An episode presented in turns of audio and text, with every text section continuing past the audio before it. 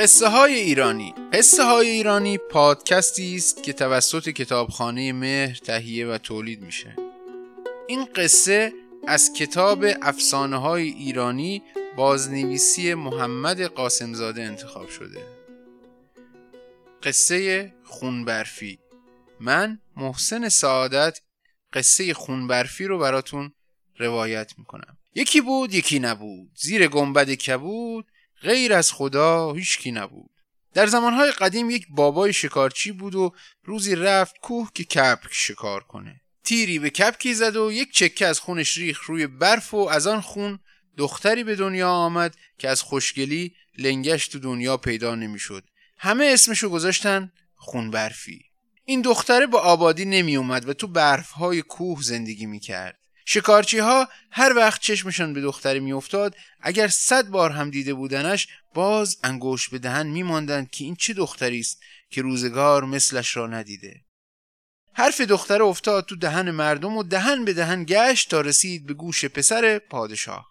شاهزاده که از مدتی پیش دنبال دختر زیبایی بود که باش عروسی کنه قند تو دلش آب شد و شال و کلاه کرد تا بره به خون برفی رو ببینه. شب که شد سوار شد و بیخبر از پادشاه و زنش از قصر زد بیرون و پشت به شهر رو به بیابون رفت و رفت تا از بیابون گذشت و به کوه رسید.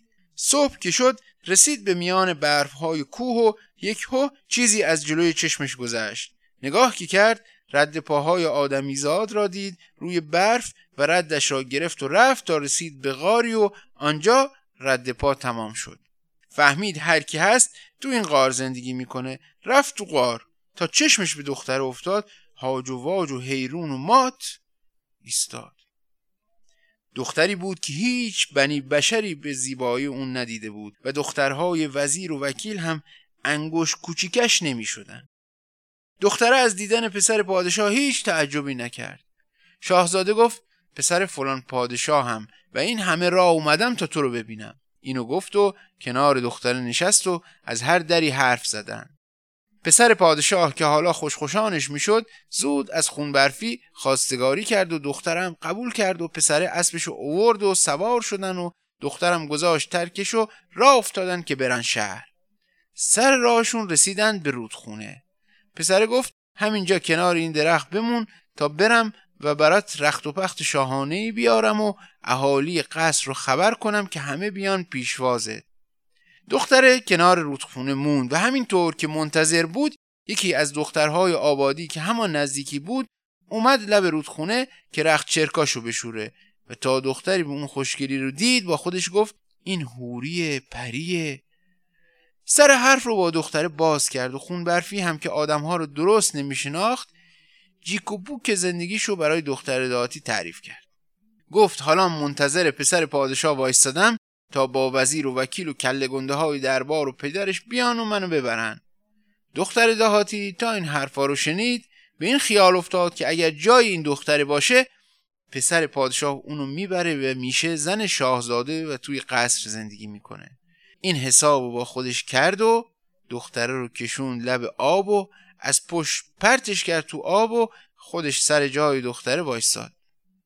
همین که پسر پادشاه با آدمای همراهش اومدن شاهزاده این بار از دیدن دختر به اون زشتی و صورت بد ترکیبش انگوش به دهن موند و گفت چرا این شکلش عوض شده؟ دختره گفت پریزاده وقتی منتظر بمونن اینطوری میشن. شما دیر اومدی و این باعث شد آفتاب منو به این روز در بیاره. پسر پادشاه که نمی‌دونست چیکار کنه ناچار دختره رو سوار اسب کرد و پکر رو گرفته خواست از راهی که آمده بود برگردد که یک چشمش افتاد به دو تا ماهی خوشگل. اما بشنوید تا دختر دهاتی خون برفی رو انداخت توی آب او در جا شد دو تا ماهی خوشگل و همونجا ایستاد و پسری این دفعه عاشق ماهی شد و دستور داد زود هر دوتا رو زنده براش بگیرن. تور انداختن و ماهی ها هم خودشون انداختن توی تور و به این شکل همراه شاهزاده راهی قصر شدن.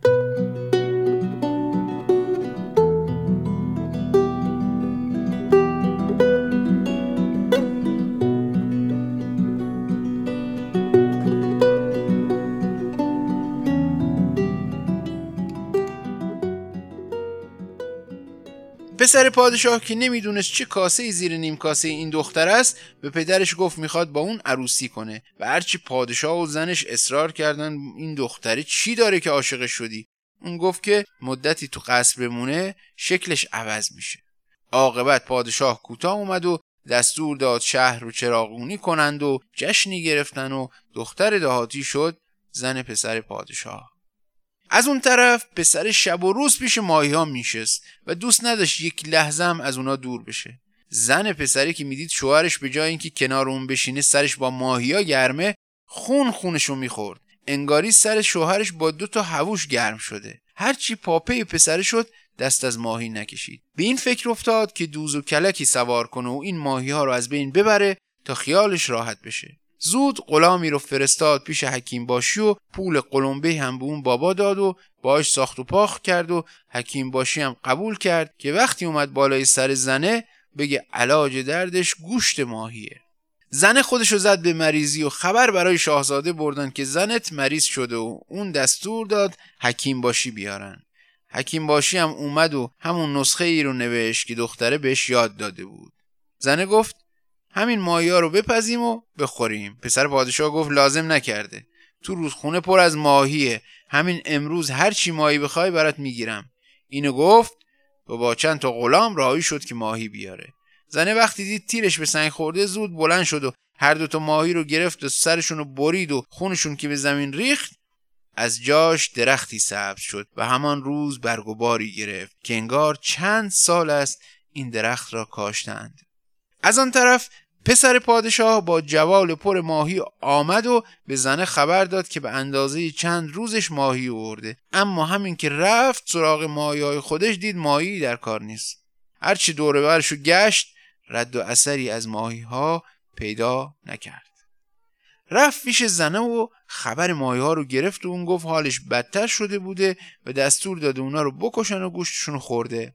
پسر پادشاه از کوره در رفت و پی برد زنه اونو فرستاده دنبال نخودسیا تا ماهی ها رو سربنیست کنه. با دلخوری از اتاق زد بیرون و یک دید سر راهش درختی سبز شده به چه خوشگلی و یادش نمیاد این درخت رو تو قصر دیده باشه.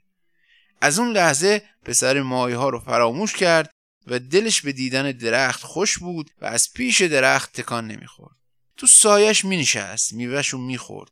زنه دید از دست ماهی ها راحت شده. حالا این درخت شده هووش و شوهره ازش دل نمی‌کنه. با خودش گفت هر طوری شده باید این درخت رو از اینجا بکنم تا پسره از کله سهر تا تنگ کلاخبر زیرش لم نده. دنبال فرصت بود و همین که خبردار شد شاهزاده با عمله و عکره رفتن شکار زود هیزم شکن قصر رو خبر کرد و گفت همین الان این درخت رو ببر و تنش رو ریز ریز کن. کار هیزم شکن که تموم شد نونوا رو خواست. هیزوما رو داد بهش و گفت امروز نونو با این هیزوما بپس نانوا هم انگشت روی چشمش گذاشت و هیزوما رو برد و ریخت به تنور و شروع کرد به پختن نان. اون قدم آتش تنورش رو تند کرد که از هیزوما هیچی نمون پخت و پخت تا هیزم ها شد خاکستر. اما نان آخری را که بیرون آورد دید سکه طلا کف تنور افتاده. تیز و فرس سکه رو گذاشت جیبش و با خودش گفت این پادشاه و پسرش چیزی که دارن طلا و جواهره. و این سکه روزی اون بوده. اینو گفت راهش رو کشید و رفت خونش. به هیچ کی هم چیزی بروز نداد و سکه رو جای امنی قایم کرد. پسر پادشاه همین که برگشت رفت و دید درخت رو بریدن و خاک ارش اونجا ریخته. غصه دنیا به دلش نشست و رفت سراغ زنه و گفت درخت چی شد؟ زنه خودشو زد به اون راه و بهانه یورد و حرف رو عوض کرد. پسر پی برد. هرچی هست زیر سر زنه است و دیگه چیزی نگفت تا ببینه چی پیش میاد.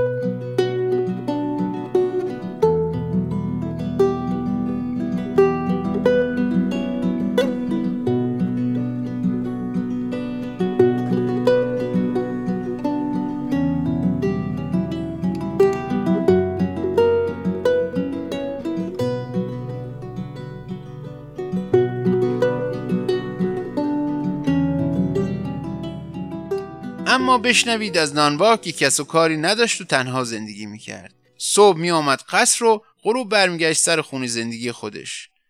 فردا که از قصر برگشت دید خونش تر و تمیز شده و شام چرب و نرمی هم براش پختن. هاج و واج موند که کی اومده و این کارو کرده. شام رو خورد و با خیال راحت گرفت و خوابید و صبح دوباره رفت سر کارش و غروب که برگشت دید خونه شده عین یک دسته گل. حالا هم خوشحال بود و هم مات و مبهوت مونده بود که کی به خونش سرکشی می‌کنه.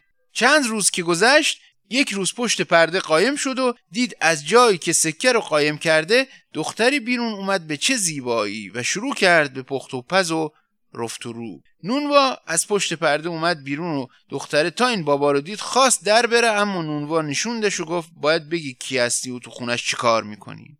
خون برفی هم نشست و سرگذشتش و مو به مو برای نونوا تعریف کرد. نونوا که می‌دونست اگه به پسر پادشاه خبر بده انعام خوبی به جیب می‌زنه تیز و فرز رفت و همه چیز را از سیر تا پیاز برای شاهزاده تعریف کرد و هر دو راه افتادند و رفتند خانه نانوا. پسر پادشاه تا خون برفی رو اونجا دید حیران و مات موند و گفت اینجا چیکار می‌کنی؟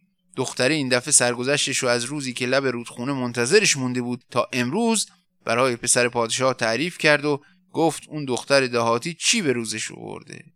شاهزاده دست خون برفی رو گرفت و برد پیش پدر و مادرش و همه ماجرا را خودش برای اونا گفت پادشاه و زنش که تا اون روز دختری به این زیبایی ندیده بودند چشم از خون برفی بر نمی داشتن. اول دستور دادن گیس دختر دهاتی رو به دم قاطر چموشی ببندن و ولش کنن تو بیابون بعد به دستور پادشاه شهر رو درست و حسابی چراغان کردند و هفت شب و هفت روز جشن گرفتند و شب هفتم خون برفی رو برای شاهزاده عقد کردند و هر دو به خیر و خوشی رفتند سر خانه و زندگیشان. این افسانه بازنوشته است از افسانه دختر خونبرفی از افسانه های مردم کرمان گردآوری محمد رضا صرفی. همچنین نگاه کنید به افسانه های ایرانی بازنویسی محمد قاسمزاده جلد دوم.